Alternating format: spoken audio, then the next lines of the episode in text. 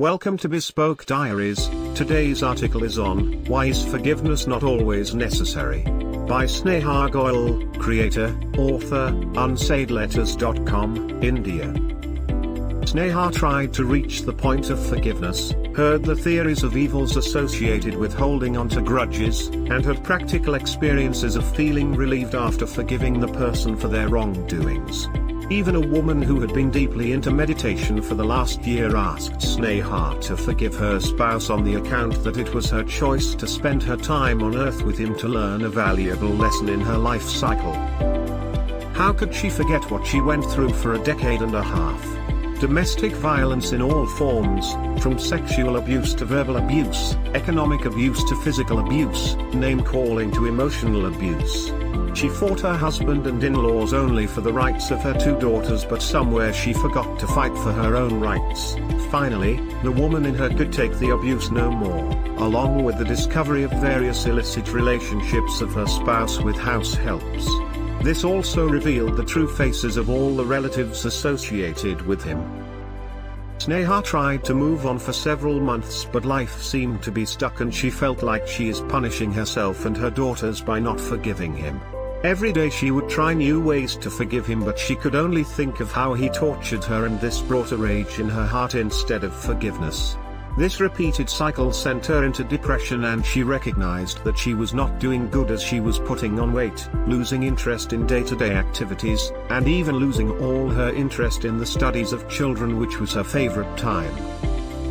Medication, family support, and a daily morning walk routine helped her a lot in overcoming depression. Then on she decided not to focus on forgiveness, rather focus on herself and spend more and more time to know herself better as it was due to God's grace that he is now free from an abuser and can lead a happy life.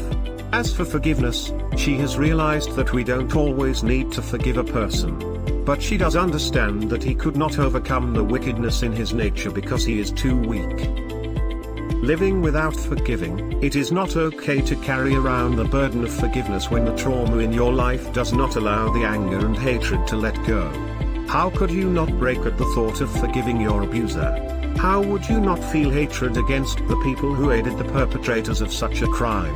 When you have seen enough hell, how could someone allure you by saying that forgiveness opens door to heaven? There are better ways to talk to a trauma victim, just lend your compassionate ears if you can, that does the magic to the battered soul. They don't need to be told where their abuser was wrong or where they could have saved themselves, and they don't need to be lectured on the greatness of forgiveness, just let them deal with their pain and if you can't see them in pain, leave them alone. Trauma comes in different ways, silent, accidental, planned, could span over a long period of time, or could be as short as lasting for a few minutes. But the pain and grief it brings along are lifelong and scars are sometimes visible but much deeper are the scars that never show on the surface. How does it change the person physically and emotionally, can only be heard in the stories of the horrid incidences from the person. As a survivor of domestic violence, she could say that if you do not have the power to defeat pain, then you hold no right to suggest a person forgive their perpetrators or even mention the words, let go and move on. Someday when she is healed, when she realizes God's plan and understand that not everyone can give up their vices, maybe she could be sympathetic towards her abuser. But now she proudly says to others that she is in pain and she can never forgive. Thank you for your time. Don't forget to like, subscribe and share. Do leave your thoughts in the comments section below. For similar type of article please reach us at contact at thebespokediaries.com or you can visit our website www.thebespokediaries.com.